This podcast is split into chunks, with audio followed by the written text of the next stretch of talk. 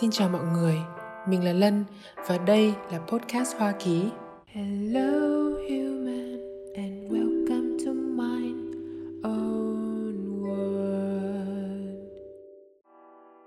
Chào mọi người, mọi người đang lắng nghe tập 4 của podcast Hoa Ký. Mọi người còn nhớ bài hát Độ ta không độ nàng không?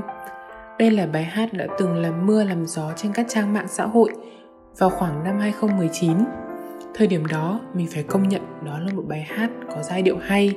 Tuy nhiên, ca khúc này đã vướng phải nhiều lời nhận xét trái chiều về lời bài hát và cũng như một phiên bản của bài này mà mình đã biết đến hoa bỉ ngạn, một loài hoa mà chắc hẳn ai yêu thích những câu chuyện tình lâm ly bi đát sẽ biết đến. Xưa, có một đôi nam nữ, theo luật thiên đình, họ không được phép gặp gỡ một ngày cả hai đã phá vỡ giới luật để tìm đến nhau. Chàng là một nam tử hào hoa anh tuấn, còn nàng là một nhi nữ đẹp tựa tiên xa cả hai vừa gặp đã quen thân, quyến luyến không xa rời. Nguyện ước hẹn ở bên nhau đến kiếp kiếp, đời đời. Nhưng vì đã phạm phải luật trời, họ bị đầy xuống trần gian và rồi biến thành hoa và lá của cùng một cây. Lá xanh, hoa đỏ, đẹp kiêu sa nhưng chất chứa nỗi buồn. Có điều, loài hoa này rất đặc biệt. Có hoa thì không có lá, mà có lá thì lại chẳng có hoa. Giữa hoa và lá, cuối cùng, chẳng thể gặp nhau. Một ngày, đức phật đi ngang qua, thấy trên mặt đất có một loài hoa đỏ rực như lửa, vừa nhung, vừa nhớ, vừa u sầu. Phật vừa liếc nhìn đã thấu tỏ được huyền cơ trong đó. Quả thật là bỉ ngạn hoa, khai nhất thiên niên, lạc nhất thiên niên, hoa diệp vĩnh bất tương kiến, tình bất vi nhân quả, duyên chú định sinh tử. Bỉ ngạn hoa, một nghìn năm nở, một nghìn năm tàn, hoa và lá vĩnh viễn không thể gặp nhau.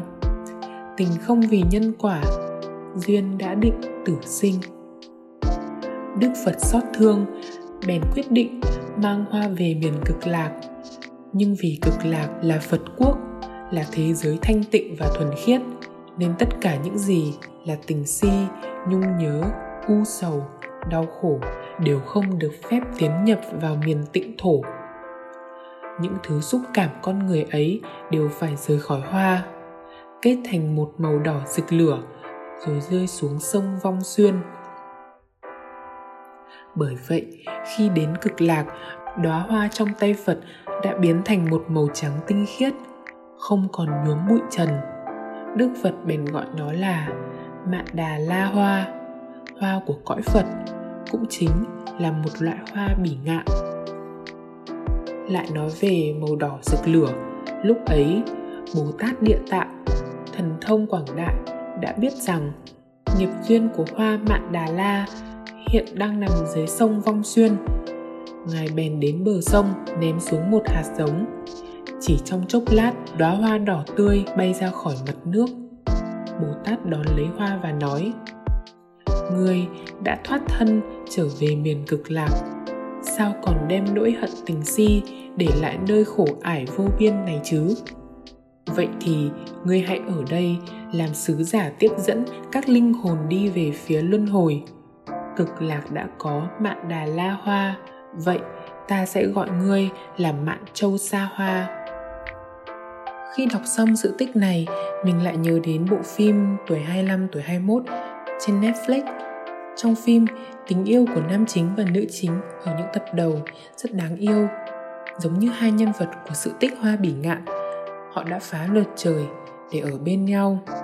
Nhưng rồi cũng gần giống với sự tích ấy. Hai nhân vật chính của phim lại không thể ở bên nhau, dẫu cho cả hai chưa từng hết yêu người còn lại. Hoa có ba màu chính là màu đỏ, vàng, trắng, nhưng phổ biến nhất là màu đỏ.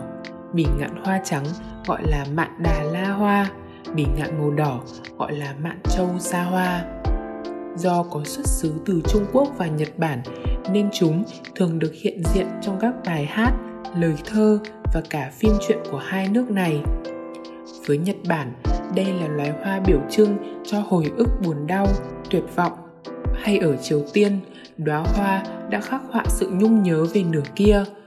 Còn Trung Quốc thì nhắc đến hoa bỉ ngạn thì cũng như nhắc đến sự phân ly, chia lìa. Ủ của bỉ ngạn rất độc. Truyền thuyết hoa bỉ ngạn kể lại rằng từng có người vì đói quá mà đã ăn củ bỉ ngạn dẫn đến qua đời. Đây cũng là lý do người ta tin rằng hoa bỉ ngạn là cửa ngõ đi đến thế giới của những người đã chết, là nơi trú ngụ của những linh hồn lưu lạc. Bỉ ngạn là loài hoa có độc, trong củ có độc, nên người đời thường ví tình ái cũng tựa độc dược, càng đắm chìm, càng đau khổ, dây dứt. Hiện nay, hoa bỉ ngạn có bốn màu là chủ yếu, màu đỏ, màu vàng, màu trắng và tím. Màu đỏ là thể hiện cho sự chia ly, nỗi u buồn vì tình yêu bị chia cách.